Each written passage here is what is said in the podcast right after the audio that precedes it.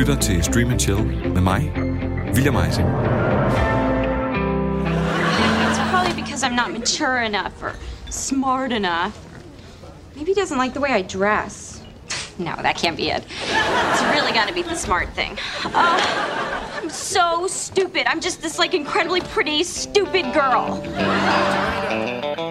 Måske husker du Reese Witherspoon som Rachel Greens knap så kvikke søster Jill fra Friends.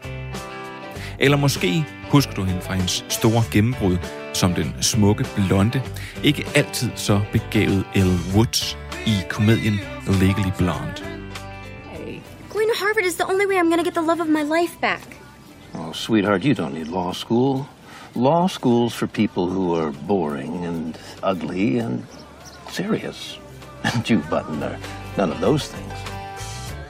Eller som midtpunktet Melanie Smoother i 2002 romcomen Sweet Home Alabama.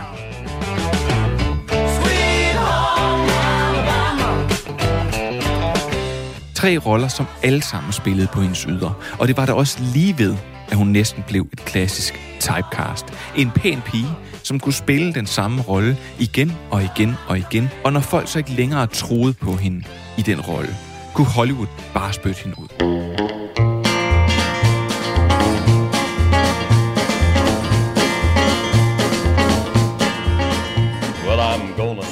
Og det kunne nemt have endt således. Også selvom at Witherspoon startede som en seriøs skuespillerinde. Men i 2005 brød hun for en kort stund med sit typecast, da hun takkede ja til rollen som June Carter i Johnny Cash biopicen Walk the Line. Look at you. Have you looked in a mirror lately? How are you going to sing when you can't even talk? I got the laryngitis. Remember? Marry me, June. Oh, please, get up off your knees. You look pathetic. Come on. When girls seeing somebody like this. Flere havde udtrykt forbehold for hende i rollen. Vil hun være opgaven voksen? Havde hun dybde nok i sit spil? Men da filmen fik premiere, overstrålede hun faktisk indimellem Joaquin Phoenix i rollen som Johnny Cash. Hendes portræt af June Carter tjente hende ligeledes en Oscar, blandt andet. And the Oscar goes to Reese Witherspoon. Walk the line. Og herfra, ja, så burde alle muligheder være åbne. Men Reese Witherspoon rendte kort efter al succesen ind i problemer på privatfronten. En skilsmisse og et knust hjerte resulterede de efterfølgende år i, at hun bare sagde ja til de projekter, der blev placeret foran hende. Hun takkede nej til de tunge roller, og senere ja, så indrømmede hun, at hun hverken havde hovedet eller hjertet med i sit arbejde i en lang periode. Under normale omstændigheder vil historien stoppe her. Det kan være noget nær umuligt at vende tilbage fra den slags. Og der er kun meget få, der har en karriere, der kan tåle det. Og der er også kun et vis antal romcoms, man kan deltage i, før man helt forsvinder ind i den rolle. I thought I was reading like a profile on another actor, and somewhere at the end it said, you know, the people who are washed up, and I think it included me. And I remember just being like, okay. I, that just, I mean, it really hurt my feelings. Men hvis man vokser op i Nashville, Tennessee, giver man ikke op. Og Reese Witherspoon, hun kæmpede sig tilbage med gode præstationer i blandt andet filmen Mud, The Good Lie og Inherent Vice. Og da tv så blev det nye sort, ja, så skiftede hun spor. Et bevidst skifte til tv, hvor hun som producer kunne styre sine egne projekter i langt højere grad. Det første af dem blev den ekstremt roste og sete HBO-nyklassiker Big Little Lies. Her spillede hun over for Nicole Kidman, Charlene Woodley, Laura Dern og Zoe Kravitz, og showet vandt 8 Primetime Emmys. Derefter delte hun rampelyset med Jennifer Aniston, der gjorde comeback til tv i Apple TV Plus-serien The Morning Show, der stillede skarpt på MeToo-bevægelsen. I'm bringing you some sad and upsetting news. Mitch Kessler, my co host and partner of 15 years, was fired today for sexual misconduct. Fra at være fanget i en karrieremæssig slump, er hun i dag en af branchens bedst betalte og mest indflydelsesrige skuespillerinder. Og det er af den grund, at Stream Chill i dag kigger nærmere på en af de serier, der røg ud af planen tidligere på året, da corona satte programmet på standby, nemlig Hulu-miniserien Little Fires Everywhere, med ingen ringer end Reese Witherspoon front and center.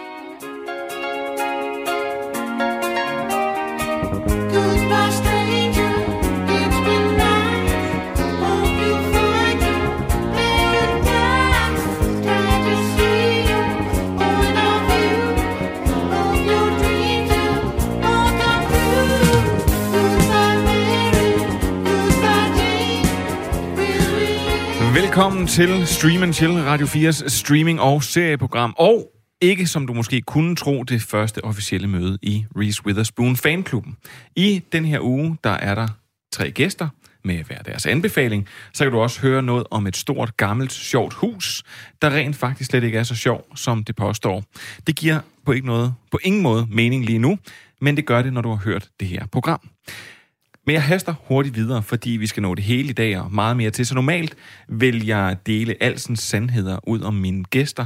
Øh, men jeg vil simpelthen bare nøjes med i dag at sige det meget simpelt. Velkommen til dig, Andreas Halskov, serieguru, og dig, Kasper Manfred Andersen, nørdernes konge, og så sige velkommen og tillykke til fødselsdagsbarnet og serieholikeren Simon Skov Jacobsen, der fyldte 30 år her i starten af ugen. Mange tak. Ja, øh, også, og velkommen også til andre, som var meget stille. Behørligt stille. øhm, og øh, jeg vil sige, at grunden til ligesom at skrotte den lange intro, det var fordi, at men sandt, om du ikke har fået noget Lego, Simon. Jo, jeg har altså ikke taget det med, desværre. Nej. Men øh, vi, jeg vil jo starte, og så vil jeg bare smide en anbefaling din vej, øh, der hedder Lego Masters Australia. Og det kan man se på TV2 Play. Og det er bagedysten. Bare med Lego. Og så er det ikke... Jeg har været der. Ja, Det er fantastisk. og det er derfor, du har fået Lego. Det er, det er i hvert fald det, der har sådan for alvor har pustet til. Altså, jeg, jeg har i noget tid gået og tænkt, Lego, jeg tror virkelig, det kunne være øh, hyggeligt for mig at fordybe sig lidt i, og lidt puslespilsagtigt. Så så jeg der, uh, Lego Masters også. Okay, jeg skal, have bygget, jeg skal have bygget noget Lego. Øh, til, øh, til jer, der ikke har set det, så starter det lige med halvanden times afsnit. Øh, og ligesom at det er i bagedysten, hvor nu skal I bage en himbasnitte, det har I to timer til, så er det her, at øh, nu skal I bygge et eller andet sindssygt. Det har I 17 timer til. Og så har de fundet de mest passionerede, vanvittige Lego-byggere, øh, som, som simpelthen bare går helt amok, og som er, og fordi det så er udlands-tv, så er det jo overhypet. Så det, er, det foregår i et gear, hvor man slet ikke kan følge med. Det er fantastisk. Det for, den første halvanden time, som det første afsnit er, den, den, den ryger bare afsted. Hvor ligger det henne? TV2 Play. Okay. Og Så- det kommer til Danmark inden Det kommer til. Danmark, ja. Ja. Der sidder jo... Altså, der, er jo- der er jo nogen, der sådan designer deres egen sæt, så har de bare næsten alle klodser i flere varianter, og så designer de Lego-sæt, som er langt mere kompliceret, end det Lego selv producerer. Ja, og jeg vil jo sige, der sidder jo en potentiel deltager herinde. Ja. Og det skal vi jo nok lade være en opfordring. Det tager vi til den side. Ja, men prøv, jeg synes, vi skal, øh, det her skal handle om uh, Little Fires Everywhere, og jeg synes egentlig bare, at vi skal kaste os direkte ud i det, hvis I er klar. Det er vi. 100 procent. Mm. Folk. Andreas, det er radio, du kan ikke nøjes med at nikke. Ej, jeg kom med sådan et lille anerkendende. Mm. Lad det være ordene. I have always had the best intentions. Someone burned down your house with you inside. Elena, do you know anyone that would do this?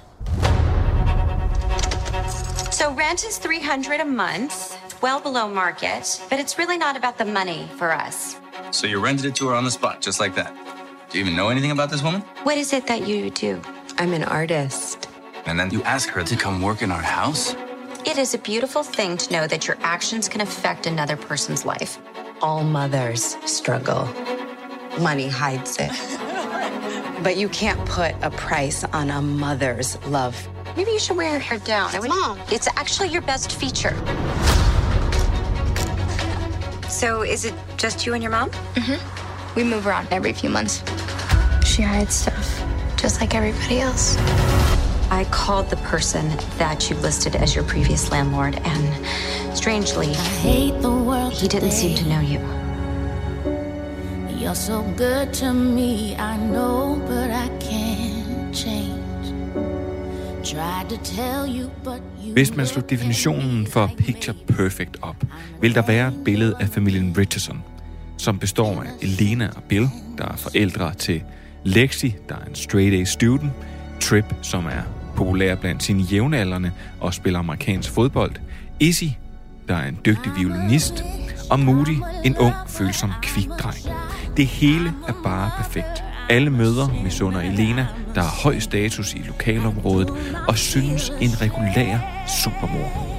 Men da den fattige, omvandrende kvindelige kunstner og hendes datter kommer til byen og møder familien Richardson, begynder det perfekte billede pludselig at krakelere.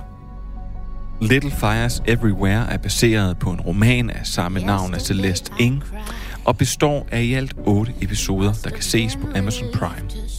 Udover Reese Witherspoon kan man også opleve Kerry Washington, Joshua Jackson og Lexi Underwood blandt andre.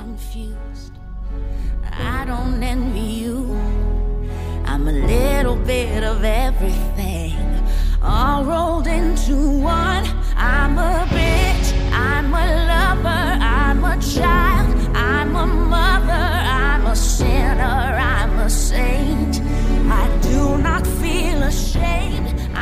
Ja, den kan du godt lide, Simon. Den er fuldstændig forfærdelig udgave, egentlig. Prøv at høre, Andreas. Jeg har lidt svært ved at placere den her Little Fires Everywhere. H- hvad er det for en serie? Åh, oh, jeg synes heller ikke, det er helt enkelt. Det er, øhm, det er jo, ja, jeg vil sige, det er ja, selvfølgelig en, en, en relativt klassisk sådan, uh, karakterbaseret dramaserie, men det er, det er sådan sjovt, fordi den lægger sig øh, sådan blødt ind imellem den her line af kvalitetsserier, som vi har fået siden kabelkanalernes fremvækst i slutningen af 90'erne.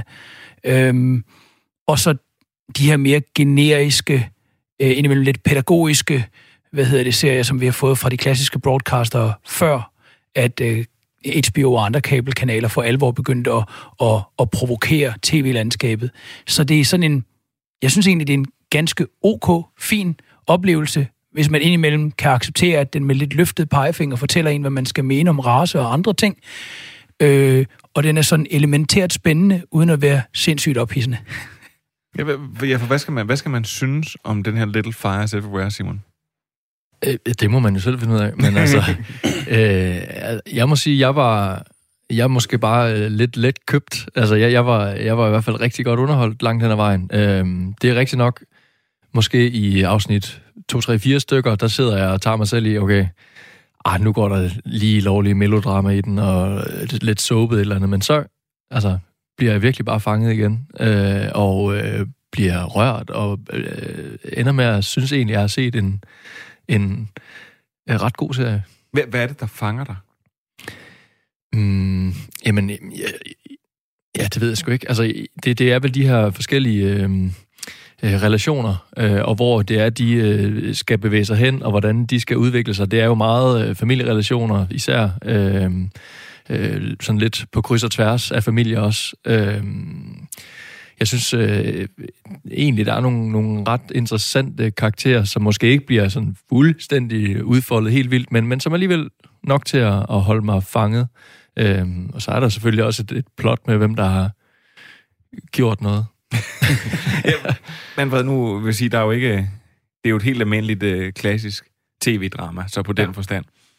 Det er måske ikke lige der, hvor du normalt hænger det, din er- hat. Det er jo lidt uden for mit komfortzone, men altså, jeg synes stadigvæk, det var meget interessant. øh, Jeg, og jeg tror, jo, plottet og sådan selve historien, det er sådan ikke noget super særligt, men øh, der er nogle rigtig spændende karakterer, og jeg synes, de bliver spillet rigtig, rigtig godt, og det er det, der sådan er seriens styrke, det der fanger mig ved den, og det er, at jeg gerne vil blive ved med at se, så man tænker, okay, lige præcis afsnit 3, der bliver det nemlig meget sådan soap op. Øh, ej, det var da utroligt, at, at de her ting faldt sammen, og de to karakterer havde en connection, som ikke giver nogen mening, øh, at det tilfældigvis skulle kunne lade sig gøre. Der bliver det sådan lidt soap og melodramatisk, men karaktererne er stadig interessant at følge og, og, og se på. Og det er vel netop det, som serien egentlig gør. Altså, jeg synes jo, for mig er det lidt sjovt, at øh, Joshua Jackson... Øh, Percy ja, fra- ja, lige præcis. Creek. Per, Percy Whitter fra Dawson's Ja, Creek. ja, det, er, men det er meget, ikke meget til- svært. Det er jo ikke tilfældigt, at han er med. Liz Tickler, som har lavet den, øh, hvad hedder det, startede jo hele sin karriere på Dawson's Creek. Så det selvfølgelig har hun da taget Joshua Jackson med derfra. Han er da jo et helt fantastisk Han er deri, rigtig, rigtig god i og er efterfølgende blevet en stor skuespiller, så øh, det giver god mening. Og ja, jeg kommer også til at lyde vel kritisk i starten. Jeg synes netop, det er det, det er. Det er et serielt melodrama. Jeg giver øh, ikke synderligt meget for selve det der krimi-element, men som Det- serielt det fylder melodrama... heller ikke særlig det meget, fylder synes ikke særlig meget. Som serielt melodrama, synes jeg, er jeg enig med, øh, med hvad hedder det, to andre her, at det, det, det synes jeg, det er godt. Altså, det, hvad hedder det, det, det er jo nogle grundlæggende interessante karakterer, og øh, hvis man ser det som en skildring af, hvordan det er at være mor, og hvordan det er at være datter, måske nok i særdeleshed, øh, så synes jeg, det er, en, det er en fin skildring som sådan. Ja, den får mig til at lede tanken lidt hen på Desperate Housewives, en komprimeret udgave af det, øh, føles det. Der er jo også en uge lidt melodrama, lidt soap en gang imellem i den serie. Øh, her der bliver det bare mere komponeret, og med måske nogle bedre skuespillere, i Re- Reese Witherspoon for eksempel, ikke? Altså, fordi jamen, jeg, jeg synes netop, når, når jeg sidder og ser Little Fires Everywhere, så ender det netop lidt som du siger, og det er derfor, jeg er glad for, at du egentlig sådan placerer den for mig, fordi den lander mellem to stole. Den lander mellem, at, at tv-serier ikke længere er, hvad det har været. Øh, altså, at nu laver man nu laver man for eksempel øh, tv-serier som The Mandalorian, som Disney godt nok insisterer på at sende ud uge for uge, men som faktisk er næsten meningen, man skal sætte sig ned sådan helt i Tarantino-stil og se den ud i en køre, og så skal man bare acceptere, at, øh, at serien er inddelt i kapitler. Og så er der andre øh, sådan mere klassiske tv-formater, men dem ser vi ikke særlig meget. Jeg synes, det her det minder meget om et klassisk tv-format. Den måde, det er produceret på, det er også produceret sammen med ABC faktisk, tror jeg. Mm-hmm. Og derfor så er der et recap i starten af alle afsnit. Det Øh, overrasker mig lidt. Ja, som man selvfølgelig skipper, men, men, men det er sådan lidt... Det er ligesom om, den er beregnet til at se på en anden måde, og den er netop bliver meget sådan. Det, det, jeg Altså, tænker jeg også... kunne meget vel have set, hvis den var udkommet før 2010, så var det også sådan en, der skulle malkes i over 20 afsnit, og på sæson på sæson på sæson, hvor jeg tror, det her det er bare one and done. At de Ja. ja. otte de afsnit, og det er det, vi får. Ja, og det, og det er jo derfor, jeg synes, jeg, sige, det, synes jeg, det er sjovt, at Jo- Joshua Jackson er med, for jeg synes, den her, øh, som spillede øh, Percy i Dawson Creek, for jeg tænker, det her, det virker som sådan en voksenudgave af Dawson's Creek. Jeg bliver nødt til at sige, at han hedder Pacey. Ikke? Altså, Pacey. det er jo ikke... Det, det, det, det er bare, hvis der, Ja, det er, hvis der- jeg tænker på det bare- Percy Jackson og lyntyven, Det, det er bare, hvis der nu sidder nogen rigtig... Altså, fordi jeg er, jo faktisk, jeg er jo en af de her... Jeg er faktisk en Dawson-freak, ikke? Altså, så hvad hedder det? Hvis der nu sidder andre øh, unge kvinder, ligesom mig, øh, der, hvad hedder det, godt kan lide Dawson's Creek, ikke? Så, hvad hedder det... Øh, så vil sige, jeg synes faktisk allerede, at han var god dengang, men han er jo endt med at blive en skuespiller, som er mere high-end-agtig. Dawson's Creek er jo en helt igennem generisk teen soap, ganske fint, godt lavet som sådan, men der skete jo noget, så kom han pludselig med i en, øh, sådan en, en række sådan seriøse film, rendition og sådan noget, og så kom han ind i sådan nogle relativt seriøse serier, igen ofte med serielt melodrama tilsnit, sådan noget The Affair og sådan noget, men alligevel mere high-end. Så jeg tænker, der er at også han... en grund til, at vi stadig kan huske Dawson's Creek. Så der kan ikke været Ja, en nej, dårlig serie. nej, den er ikke- den er- den er nemlig ikke dårlig. Ja, man kan, huske den. man kan også huske den for butikken, det er rigtigt. Ja. Jeg føler mig fuldstændig uden for den her Dawson's Freak-klub. Dawson's Freak Geek, Geek Club. Nå, øh, ja, men, men, men, men, men jeg synes jo ikke... Nu siger du også, du, at der er lige, hvor du bliver lidt... Øh, at, det, at det måske bliver lidt for sådan melodramatisk i løbet af sådan noget af en tredje afsnit. Kan du, kan du finde... Altså, er historien nok for dig? Det her, de her sådan... Det her perfekte billede, der langsomt begynder at krakelere. Og det jo netop bliver sådan et familiedrama, men det bliver ikke sådan et familiedrama, som vi har set i øh, Trust eller Breaking Bad, eller sådan. Det er jo ikke sådan et sindssygt familiedrama.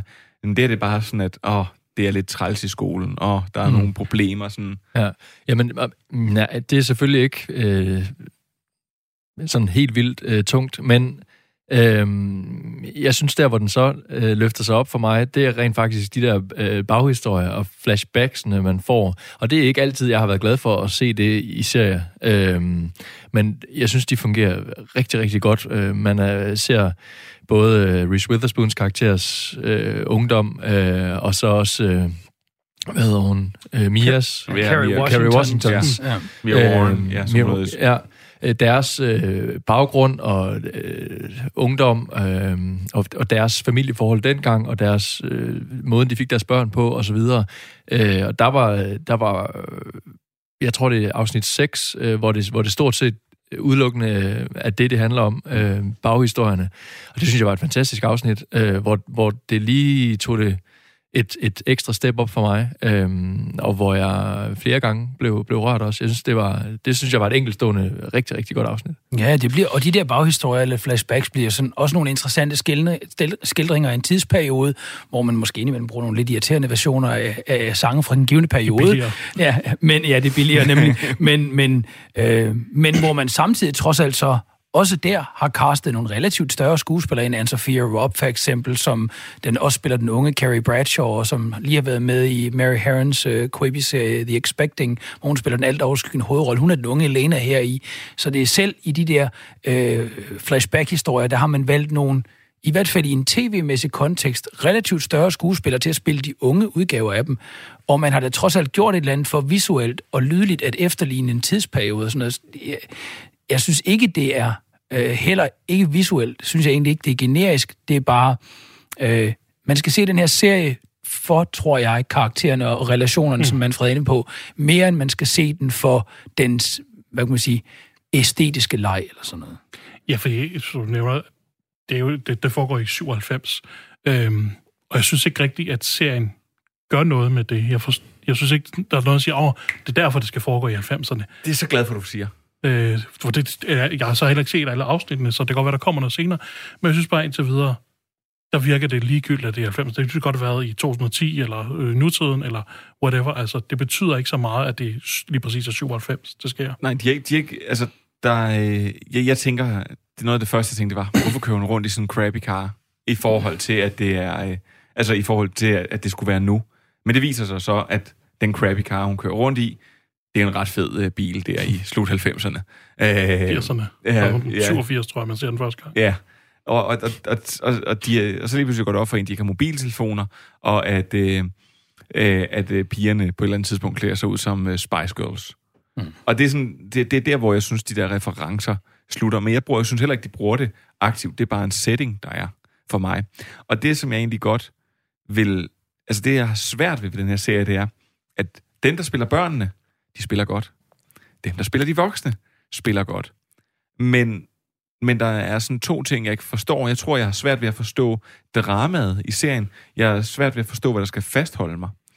Øh, fordi jeg synes, at det bliver, når man er vant til at se serier om en, øh, for eksempel en far, der øh, får konstateret kræft, og så beslutter han sig for at blive den største narkogangster i, øh, i, en, i en stat. Det, det tror jeg, det er det, der er point med serien. Det er derfor, den hedder, som den hedder Little Fires Everywhere. Det er alle de små problemer, som skaber en stor ildebrand. Ikke? Ja. Så der sker en og ah, de har, hun har et lille problem her, og de har et lille problem der, og de har et lille problem der, og så til sammen bliver det mm. noget større. Men ja, det, jeg, den, den fungerer ikke helt rent plotmæssigt at, at holde en alle de der små øh, drama, dramatiske øh, hændelser, der er rundt omkring. Og så er det, som du siger, Simon, at, at med, den tager mig i hånden hver gang, at der er noget racistisk. At, øh, at hun... At, det var Andreas, der sagde det. Nå, var det Andreas, der sagde det? I ligner så meget hinanden, det er derfor. Jeg tager den bare. Nej, men det der med, at, at så, så, siger, så siger Ilana til hendes store piges kæreste, som så er sort, og så øh, hende er Mio Rowans datter, der kommer ind, som også er sort, og sådan, ej, I må have en masse ting til fælles. Og sådan straks sådan, ja, rap music og basketball. Det er sat meget på spidsen, hver gang de snakker race Det er ja. sådan virkelig karikeret nærmest, synes jeg. Og, og, og det er sådan, det der, hvor jeg siger, kunne det, kunne det ikke bare have, hvis den bare havde fået lov til at sådan stå i vinden og blaffer. Ja, ja, det bliver også en lille bitte smule, det bliver altså lidt for, for didaktisk for mig. Det føles som om, at jeg skal mene noget om race, når jeg ser den. Men, men det kan man måske sige, det er måske 90-agtigt nok, egentlig. altså, hvad kan man sige? at, øh, hvad hedder det? Jo, jo, men og, hvad hedder det? vi har jo seksualitet som et tema, kommer også op i den, ikke? Og, øh, så altså, øh, ja, jeg tror, man skal acceptere, at det serielle melodrama, der er det jo ikke de store dramatiske bølger, vi er ude på, og der er det ikke de lange plotbuer, som er interessante. Der er det, øh, det hvordan karakterrelationer udvikler sig langsomt, og helt almindelige mellemmenneskelige problemer, som kan udtrykkes gerne gennem nogle stærke karakterer. Og når det lykkes, så lykkes det virkelig godt. Øh, og, og så indimellem, så kunne man godt savne, at der var lidt mere i den. Men altså, jeg tænker meget, at det ligger formentligt, uden at jeg har læst den, i den bog, som, så vidt jeg forstår, øh, Liz Tickler blev valgt til at adaptere af Reese Witherspoon og Kerry Washington. De, de gik simpelthen hen til hende og sagde, hov, vil du ikke uh, lave en adaptation af den? Og så har hun så gjort det for, for Hulu. Så det er muligt, at der sikkert også ligger nogle bagforklaringer i den bog, mm. øh, for hvorfor rammen er som den er. Jeg kunne godt genkende 90'erne, da jeg sad og så det, men det er da rigtigt. De har ikke gjort sådan det er ikke blevet en 90'er og 80'er fest i stil med Stranger Things eller sådan noget, eller, eller hvad der kunne være, hvad hedder det, sådan noget, Everything Sucks. Det er jo ikke sådan gjort for, at man skal sådan, synes, det er sjovt, at nu er vi i 80'erne og sådan noget. Jeg tænker, det nok er sådan noget semi-selvbiografisk, at det har været der, forfatteren har vokset op i den tidsperiode, så det har taget inspirationer fra hendes eget liv, og det er derfor, og så ender den bare med at være 97 tilfældigt. Jeg skal høre, er der nogle øh, afsluttende bemærkninger, før vi finder ud af, hvem du vil være glad for den her? Larmende stillhed. Det er i orden. Nej. Det her er Radio 4, hvor du lytter til Stream and Chill, programmet, der giver dig det nyeste inden for tv- og serieverdenen. Du kan altid finde os på diverse podcasttjenester og på Radio 4's hjemmeside og app. Nu siger jeg det her på en måde, så det helt sikkert bliver misforstået, og så folk nok også skriver nogle vrede mails ind. Øh, men jeg vil næsten mene, at det her det sådan er en kvindeserie. Måske sådan, der sådan en morserie. Sådan en, når man står på grænsen eller er i motherhood. For der er nogle ting her, hvor jeg tænker, det, det, det, det ryger bare for, forbi mig. Hvor mange mødre er vi her? Jeg tror måske, øh, altså, øh, jeg, er jo, jeg er jo i hvert fald en hønemor i forhold til mine børn, så jeg tænker, det kan nok godt øh, passe, kan det ikke det? Og øh, har ikke nogen relation til min egen far, som jeg aldrig har kendt, så måske kan jeg godt øh, sætte mig ind i den del af det. Jeg tror da helt sikkert, den taler til forældrene.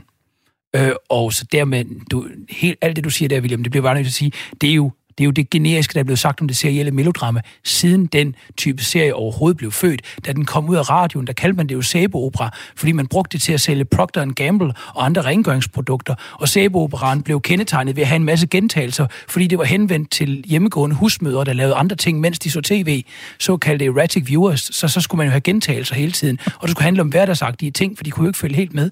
Hvad hedder det? Halvdelen af den litteratur, der er lavet om tv-serier, handler om kvindeserier. Øh, og det har en lettere nedsættende klang. Så her, jeg siger med det samme, jeg elsker sæbeopera. Og jeg er lidt, jeg, vi, for lang tid siden, så sagde jeg jo Six Feet Under, kan jeg godt lide.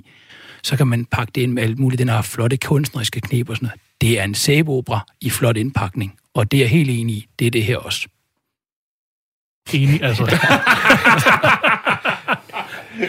det vil sige, temaet er øh, sådan moderskab.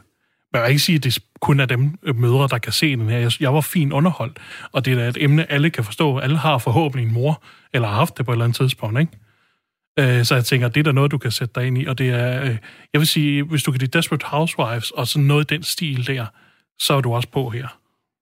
Jeg synes altid, det er svært det her med at, at komme med nogle helt konkrete øh, segmenter, der vil kunne lide en bestemt serie. Hvis jeg skal prøve alligevel, så øh, vil jeg i hvert fald sige, er du som du startede med de flotte indslag, fan af Reese Witherspoon, så er jeg ret sikker på, at du synes, at den her serie er rigtig god, fordi altså, ja, det, det hun er god, hun er god, og øh, hun fylder rigtig meget, og det er sådan, øh, altså, en rolle, man, man øh, har set hende i øh, før, og hun gør det godt som den der øh, lidt øh, bitchy housewife, der godt vil styre det hele, og sådan, altså, så det er da i hvert fald en ting at sige, hvis, hvis, hvis man er fan af hende, så er jeg ret sikker på, at man også bliver øh, glad for den her sag. Jeg også bare kan lide at se hende, skulle sige, for det glemte vi måske helt at sige, at, at igen, så øh, hun gør ikke noget halvt. Hun kommer ind med, med, med fuld knald på. Om man så kan lide hendes, den rolle, hun spiller eller ikke spiller. Mm. Men hun, hun spiller godt. Det er sjovt, fordi den introduktion, du kom med, handlede om, hvordan hun øh, endte i en slags typecasting. Spørgsmålet er, om hun er, er, i virkeligheden er ved at blive typecastet ind i nogle nye typer af roller, fordi det er rigtig nok, det minder jo om Big Little Lies, hende, mm. eller øh, Big Little Lies, hendes rolle her. Og øh, det går igen tilbage til Election, hvor hun spiller Tracy Flick. Der er hun godt nok i, i hvad hedder det, der er hun en yngre kvinde, men, men princippet er det samme. Hun er dygtig til det meste ting. Hun er sådan ordentlig politisk korrekt, men inden bagved så gemmer der sig alle de ting, som Simon så flot har summeret op. Så måske er det sådan en slags ny kasse, hun kan passe ind i. Du har ikke snakket med hende i løbet af ugen? jeg har aldrig været så heldig at tale med Reese Witherspoon. Være, det... Jeg er totalt forelsket i hende. Jeg synes, hun er fantastisk. Lad det være ordene på uh, Little Fires Everywhere kan ses på Amazon Prime. Det er små otte afsnit, så det er noget, man kan gøre på en aften eller to. Og nu er der simpelthen nyheder. Yes, I see. Good news, everyone! Og vi starter lige lidt i superhelteverdenen. I 2017, der kom DC Comic-filmen Justice League. Filmen er voldsomt udskældt, og ja, næsten hadet. Og den blev oprindeligt forsinket, fordi instruktør Zack Snyder måtte stoppe, før projektet var færdigt, på grund af sin datters død. Men selvom Joss Whedon, der gjorde filmen færdig, øh, øh, så, så blev det aldrig rigtigt det, som det skulle have været. Så, så, så, så, så, så Snack Cider, Zack Snyder, så lad være med at grine, mand. Så Zack Snyder, han var ikke helt tilfreds med resultatet, og derfor så gik han i gang med at lave sin egen udgave, som blev døbt The Snyder Cut. Og projektet der straks over tre år, og vil få premiere på HBO Max i 2021. Og hvis man så sidder derude og tænker, hvor meget kan man sådan lave om på sådan en film, der allerede er filmet, så er det nu officielt meldt ud, at den vil indeholde næsten tre timers uset materiale.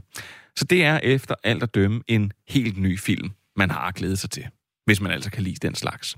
David Fincher, manden bag Mindhunter-serien på Netflix, og en masse andre fantastiske film, har været ude at sige lidt om, hvorfor at hele Mindhunter-projektet det stoppede. Og det er, fordi at Mindhunter er en ekstremt dyr serie, ligesom alt andet David Fincher han laver. Og det budget, som Netflix gav Fincher til sæson 3, var meget langt fra, hvad han selv mente, han skulle bruge. Men Fincher, han er altså ikke færdig med Mindhunter, har han så for nylig udtalt. Fordi han både håber og drømmer om at fortsætte serien helt op i 90'erne, måske endda 2000. Og han understreger øh, og siger, at det er meget vigtigt, at folk forstår det. Netflix har aldrig givet showet øksen, men derimod bare sat det på pause på ubestemt tid. Så det her, det må være David Fincher, der tænder et lille lys og giver alle fans af Mindhunter et lille håb. Og så her til sidst, så har de altid politisk korrekte mennesker hos Disney. Øh, de holder fast i øh, planerne om stadigvæk at lave en ny Black Panther. Men problemet er jo selvfølgelig fortsat, at Chadwick Boseman øh, er død, øh, hvilket han gjorde alt for tidligt, og dermed kan han ikke vende tilbage. Og Disney er meget, meget bange for at skabe en shitstorm ved at kaste forkert. Og derfor har der været spekuleret i, hvorvidt de vil lave en digital kopi af Chadwick Boseman. Men da rygterne de blev så store, så blev Disney simpelthen nødt til at gå ud og afvise det fuldstændig. Og derfor så peger alle nu rygter nu på, at det bliver Latita Wright, øh, der spillede Bosemans on-screen søster i Black Panther, der skal overtage rollen. Men her der er Disney også bange, fordi det skal jo betyde, at hun skal vælte kongen af tronen. Og så kan det jo også være en shitstorm. Ja, det er godt at være Disney. Og ved hvad? Det var simpelthen nyhederne for denne gang. Det her er Radio 4, hvor du lytter til Stream Chill, programmet, der giver dig det nyeste inden for tv- og serieverdenen. Du kan altid finde os på diverse podcasttjenester og på Radio 4's hjemmeside og app. Du vil gerne sige noget, kunne jeg mærke, med det host. jeg synes bare, jeg glæder mig bare til snack cider. Ja, det skulle lige, jeg skulle at sige, når man sætter sig ned for at se den, så kan man tage sig nogle snack og noget cider til, ikke? Ej. Ej, det er altså også et utaknemmeligt navn at skulle sige. Zack Snyder. Ja, der var den. Ja. Der var den. Det var ja.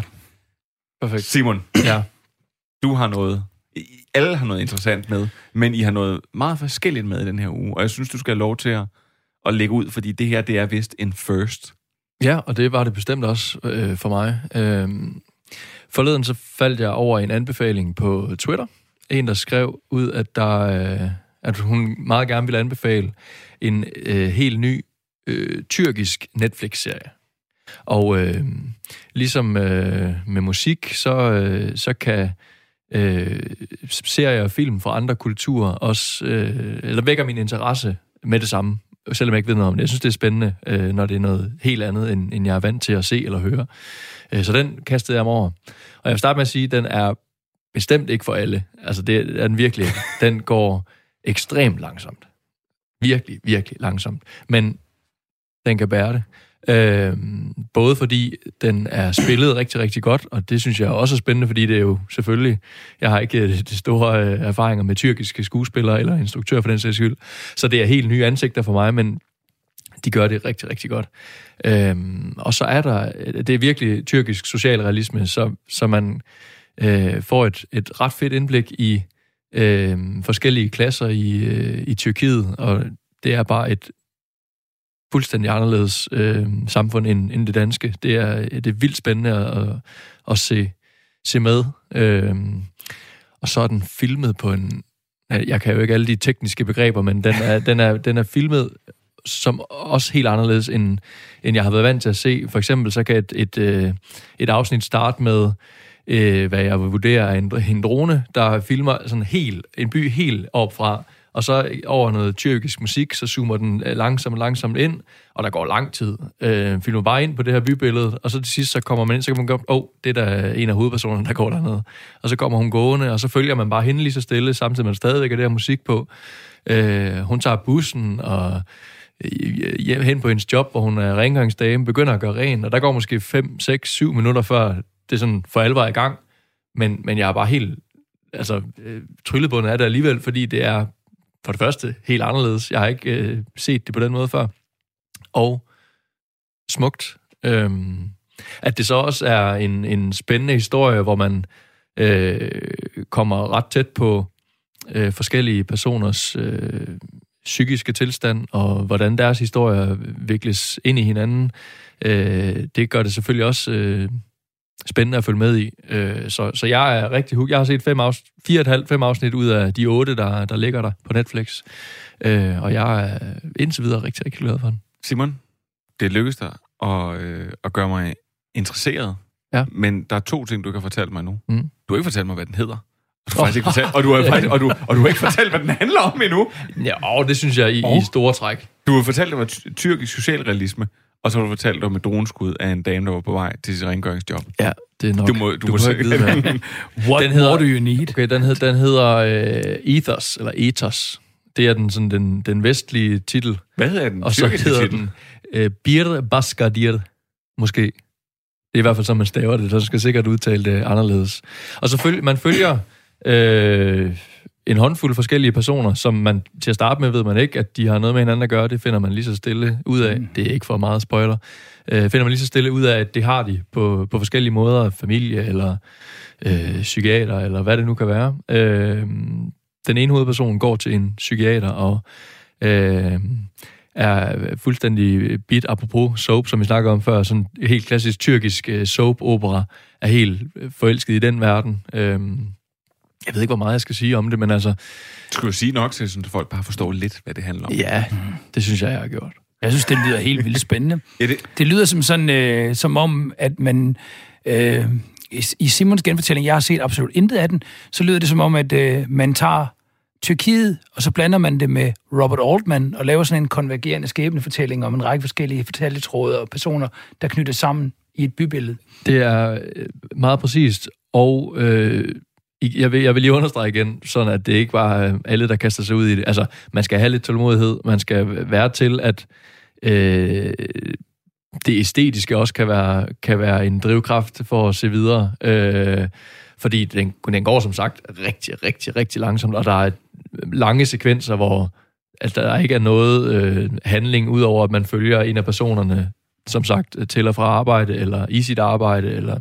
Så det skal man selvfølgelig være til, øh, og det tror jeg vil gøre, at mange vil, øh, vil øh, skifte den ret hurtigt igen. Men, øh, men ellers så synes jeg, at øh, helt klart, at man skal give det et skud. Øh, specielt hvis man ligesom mig, som jeg sagde til at starte med, øh, bliver øh, interesseret i bare, for, bare det, at det er øh, en, en helt anden kultur og et andet sige, sprog. Normalt, og, når man hører om den her kultur og mellemøstlig kultur, så er det altid sådan i en kontrast til, hvordan er det med indvandring, hvordan er det, når de er i Danmark, mm. eller hvordan er det, når de er i England, eller sådan noget. Her, hvor man ser det fra landet selv, tænker jeg kunne være rigtig, rigtig interessant. super, super god pointe. Men, men jeg vil faktisk sige, det er jo det, er jo det vi har noget, noget, vi har snakket om tidligere. Der gemmer sig faktisk nogle gange nogle perler i de her original language. Uh, Ja, local language originals. Der, ja. Det er virkelig... Uh, hvad, hvad, var det, den japanske, den hed? Øh, fik, øh, Naked Director. Ja, The Naked Director. Øh, altså, som, som også var en, altså en japansk tv-serie, og som jo er vildt flippet, og som bliver lavet altså, så local, så det er bare, altså den har jo selvfølgelig nogle Netflix-krav, og de har signet off på noget, men så den også får en helt særlig fortællestil. Mm. Men altså, Netflix er, er jo i virkeligheden temmelig liberale, når det kommer til det der. Hvis man spørger Jannik Tej Moshold, som har lavet The Rain, han har fået totalt frie rammer. Det er, det, er jo, det er jo meget, meget mindre, end hvis du laver en DR-serie. Så er de jo inde over hele vejen igennem. Det er Netflix faktisk ikke. Kelly Lugenbil, som er hende, der er vicepræsident for hele det her område, de er jo begyndt at satse lokalt oprindeligt strategisk, fordi de vil jo i virkeligheden gerne De vil gerne have, skubbe de, Netflix ud og udvide det alle mulige steder. Men men de vil også gerne have noget at brande sig på lokalt. Klart. Det er lige så meget det. Det, ja, det, Altså, det, det er det, er det, jeg siger, det er, er en strategisk idé til at starte med, at de vil have det ud lokalt, fordi folk i det lokale område er interesseret i serier fra deres land. Hvad enten det så er et tysk krimi med et eller andet interessant internationalt tilsnit som Dark, eller det er indisk Bollywood-film kombineret med noir som i Sacred Games, eller hvad det nu måtte være. Men det er da interessant for alle os andre, endda for amerikanere, som er begyndt at se Netflix nogle gange med undertitler, eller undertekster, fordi øh, at man får et indblik i kultur, man ikke ellers overhovedet havde noget med at gøre. Øh, de er ved at udvide nu og skal til at have deres første nigerianske serie og sådan noget. Det er da Det bliver meget autentisk, fordi de har det der... Øh, altså ikke, øh, de lader bare folk køre og lave... Vi skal bare bruge en serie fra Nigeria. Vi skal bare bruge en dansk serie. Go. Altså, så det bliver rigtig, rigtig autentisk, Det tænker er jeg. fuldstændig den fornemmelse, man får også. Altså, Og som det sagt, jeg har ingen, tilgængeligt ingen for os i Vesten, ikke? Altså, Ja. ja. jeg vil aldrig kunne finde en tyrkisk serie, så skal man ind på nogle torrentfiler og et eller andet op, så finde undertekster. Her, Ja. ja. så får du det direkte serveret af Netflix med undertekster fra starten af, ikke? En lille- og efter synkronisering. En lille advarsel lige præcis til at slutte med. Når man trykker play, så starter den i den dobbelte version, efter synkroniseret version. Øh, det opdager man selvfølgelig hurtigt, men Og så kan man lige man hurtigt kan skifte altså lige til- hurtigt gå ind og til- til sige... den tyske dobbelte version, så det virkelig kan føles. Ja, men altså man skal selvfølgelig have den på, på det modersproget. En stor del af, af oplevelsen, synes jeg. Ethos. Ethos, eller, Eller- Birte Basgardierte. Jeg er sikker på, at det er sådan, det skal udtales. Andreas, fra, øh, fra tyrkisk socialrealisme til er helt almindelig amerikansk domestic dramedy. Det er en, øh, en, en lille sød limited series, lidt lidt ala øh, det, vi har talt om tidligere i dag. Det var nemlig, øh, hvad hedder det, Reese Witherspoon, der var mit udgangspunkt for det. Tænkte sådan, hvad var den rolle, der for alvor slog hendes navn fast for mig? Det var Tracy Flick i Election. Election er skrevet af Tom Perotta. Han er også forfatteren bag den her serie, som han så også er creator på og showrunner på. En lille serie, der hedder Mrs. Fletcher hvor øh, hovedrollen dog ikke spilles af Reese Witherspoon, den spilles af Catherine Hahn, som folk måske kender fra øh, Captain Fantastic for eksempel, eller Transparent eller sådan noget. En lille serie om en mor og hendes søn, så vi har noget igen her. Sønnen, han skal afsted til college, og øh, i starten så er han ligesom ovenpå, og moren, hun er så pludselig singlemor og alene hjemme, og hvad hedder det, skal finde ud af sig selv, og så kommer hun igennem sådan en, skal vi sige, en, øh, en selvudforskningsperiode i løbet af det der korte afsnit. Sådan, En seksuel awakening. Ja, det synes jeg øh, bestemt, man kan sige. Der er, der er mange scener, hvor hun ser porno. Øh, hvad hedder det? Men øh, det, det er en, sådan en fin lille serie, hvad hedder det? Og, øh, og jeg synes, at den passede sammen med noget af det, vi har talt om i dag. Fordi det er dramaet imellem personer, der er det interessante, og det er køn øh, som et centralt tema også heri. Det er sådan, at da Tom Perrotta havde skrevet bogen lige umiddelbart før, at MeToo-bevægelsen sparkede dørene ind, ikke? Og øh, pludselig var det sådan, at jamen, altså, ikke, ligesom Reese Witherspoon havde bedt Les Tickler om at lave denne her serie Little Fires Everywhere, så var det egentlig Catherine Hahn, der havde sagt til Tom Perrotta, at det her, det kan vi godt lave som en serie, kan vi ikke det? Jo, det var HBO også interesseret i, men Tom Perrotta, han er jo sådan cirka hvid mand. Ikke? Øh, og det er jo ikke, altså, hvordan kan en hvid mand skrive en historie om en kvinde? Jamen, det havde han jo så gjort. Nå ja, men okay, det kunne så godt lade sig gøre. Og så hyrede han så øh, en række ret prominente yngre kvindelige instruktører ind til at instruere de enkelte afsnit. Så samtlige afsnit er instrueret af kvindeinstruktører, blandt andet Gillian Robespierre, som nogen måske vil kende fra Obvious Child. Hun er ret interessant. Øh, og så altså med Catherine Hahn i hovedrollen.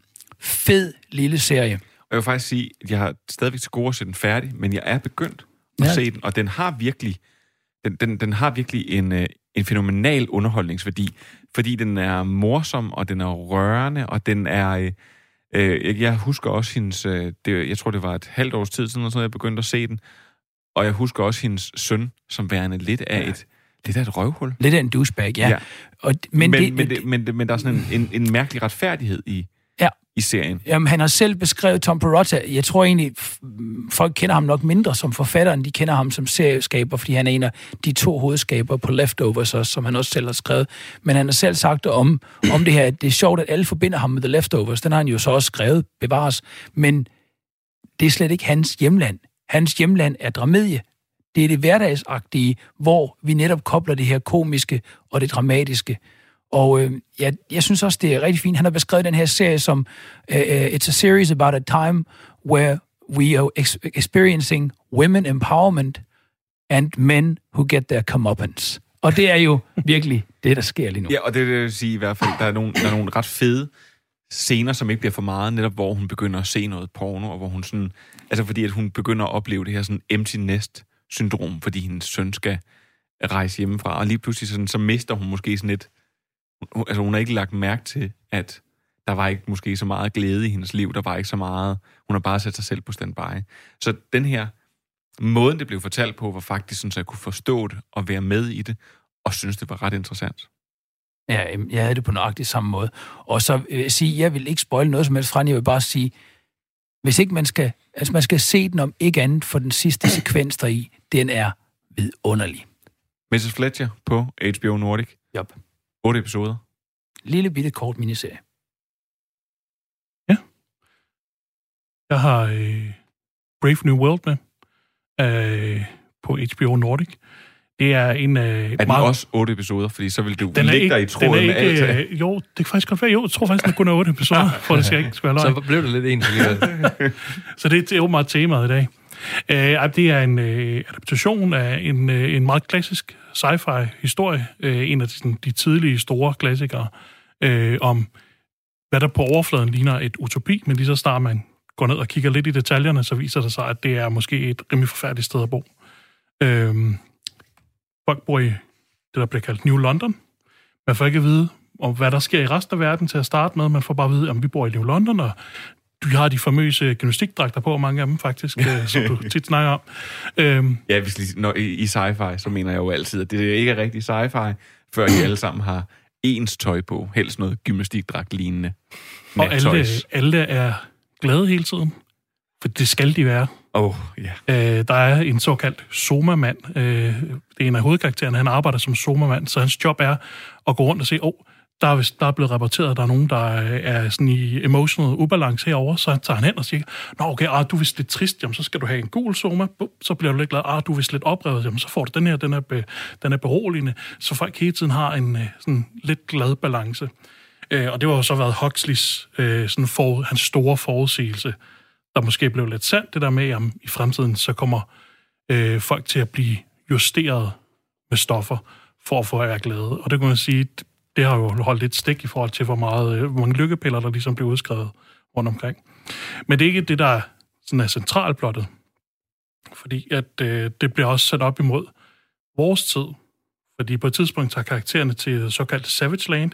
I den originale novelle, der var det sådan lidt uheldigt. Der var det øh, indianer, de tog hen og besøgte, men i tv-serien, der er det, øh, der er det sådan en, en øh, nærmest sådan en, en satire over fra 90'erne og så til nu, sådan en white trash område, hvor de bor i sådan en trailerpark, de tager hen i, for at se, hvordan folk i fortiden boede, og hvordan de ville bor. Øh, og på en eller anden måde, skal man ikke komme nærmere ind på, så får de taget en af de her karakterer med tilbage til nu London. Og så handler det selvfølgelig om kontrasterne med, hvordan John, som er repræsentanten for os, han, øh, han ser deres verden, og hvordan øh, de ser hans verden. Og så falder det hele fra hinanden til sidst. Jeg vil sige, øh, det er jo meget gammel novelle, du skrev i 43. Så er der nogle ting, der ikke er helt holdt stik, blandt andet der med, at det er Savage Land, det er hos indianerne, og øh, genmanipulation var heller ikke rigtig en ting. Har du set det amerikanske valg? Jeg er sikker på, Ja, at det det stadigvæk er lidt savage. ordene igen. Fordi Savage Land er nemlig også i USA. De viser, at de tager sådan en raket hen, og så tager de til USA, det er The Savage Land, og det udviklede sted, det er sådan London. øh, øh, men øh, ja, der er nogle ting, altså, fordi den er så gammel, så holder det ikke helt stik, men der, hvor de kan, der holder de sig til øh, historiens originale sådan, intent, hvad han ville fortælle med den. Men, men er det, altså sige, at skal man være... Øh, altså jeg synes jo, det, det her, det, det lyder både, både over som noget, man kan sådan hoppe med på. Nu ved jeg ikke, hvad, I- hvad, I andre, øh, hvad I andre sidder og tænker, men skal man være meget glad for sci-fi? Eller skal man... Eller er det, er det en, skulle sige, en god, en god dramaserie? det er også en god dramaserie, altså. Og, øh, og jeg vil ikke sige, at den er for utræret i forhold til, hvad sci-fi kan være. Den er sådan lidt quirky, fordi at ting, nogle ting er lidt gammeldags, fordi de prøver at holde sig så tæt til bogen som muligt. Øh, men jeg synes stadigvæk, det er interessant at se på. De har det her kastesystem, for eksempel, hvor der er alfaer og så ned til epsilon. Det giver også god mening. Det er noget, man sådan hurtigt sætter sig ind i. Øh, og det er også genmanipuleret. Øh, så du er bliver lavet til at være en alfa, øh, og så er du født som det. så man bliver sådan lidt holdt i hånden. Man får også forklaret, hvordan verden virker. En af hovedkaraktererne, hun sidder nemlig og står for at skulle manipulere de her foster, når de kommer ind. Man får ikke at vide, hvordan fosterne bliver lavet. Ej. De er der bare, fordi der ikke, det er et tabu at, at blive født originalt. Åh, oh, han havde en mor. Det er sådan, øh, det er sådan, øh, det er sådan tabubelagt, at der er, der er John, han er blevet født af en kvinde rigtigt, og ikke bare kommet ud af de her fosterkammer, de har. Så, øh, jeg ved, Matrix møder Pocahontas sagt. Ja, altså Matrix har jo taget mange idéer herfra, og mange senere sci-fi-historier har hentet mange idéer fra Brave New World, fordi det er en af de her originale hvad, fremtidsvisioner. Den Brave New World, hvordan ser, kommer tingene til at se ud i fremtiden. Alt er ikke bare godt. Det kan også være, at vi kommer til at lave nogle forfærdelige ting med den teknologi og den viden, vi har. Så Brave New World på HBO Nordic. Yes. Mrs. Fletcher på HBO Nordic. Og Eaters på Netflix. Jeg har ikke set øh, den serie, som Manfred han lige sidder og, hvad hedder det, jeg vil rigtig gerne se den, men jeg tænker bare, det er virkelig interessant, at store science fiction forfattere som Orwell og Huxley kommer frem og laver deres øh, bøger i 40'erne op imod totalitært styre, kan vide, hvorfor det er den type historier, vi nu genbesøger. Det kan jo være, Lige det spiller præcis. ind i noget af det, du siger, William, at vi ser nogle tendenser netop i vores samfund nu her til igen politisk totali- totalitarisme eller polarisering og andre problemstillinger. Ja, og Huxley mod øh, 1943, eller 19, hvad er det, 1983, den anden bog, hvor det 1983, der er det øh, med militær, og det er sådan meget brutal magt, at, at for at befolkningen bliver kontrolleret, hvor det hos Huxley er sådan den bløde magt, og den, altså det er fordummende medier, det er stoffer, det er sådan en blød magt, der bliver brugt til at kontrollere folk. Og med det, så bliver vi nødt til at haste hurtigt oh ja, ja. videre. Hold da op. I For jeg skal gøre det meget kort. Netflix har det med at nogle gange at forsøge sådan at spotlighte ting og tvinge dem ned i halsen på os. Og i den her omgang, så er det Auntie Donnas Big Old House of Fun. Det er et amerikansk sketch show, der, bliver, der er på Netflix nu. Og det er den australske comedygruppe Auntie Donna, der øh, laver det her. Og jeg blev nødt til at se det, fordi jeg kunne godt lide Chappelle Show, og jeg kunne godt lide andre sketch shows. Men, men det her, det er simpelthen af en helt anden karat. Og jeg håber, I kan fornemme det her. Fordi det her, det er bare koldstarten, der åbner på, at de synger om, at alting kan være en tromme. Everything's a drum. Everything's a drum. I got a bad relationship with my mum, and when I think about my mum, even that's a drum.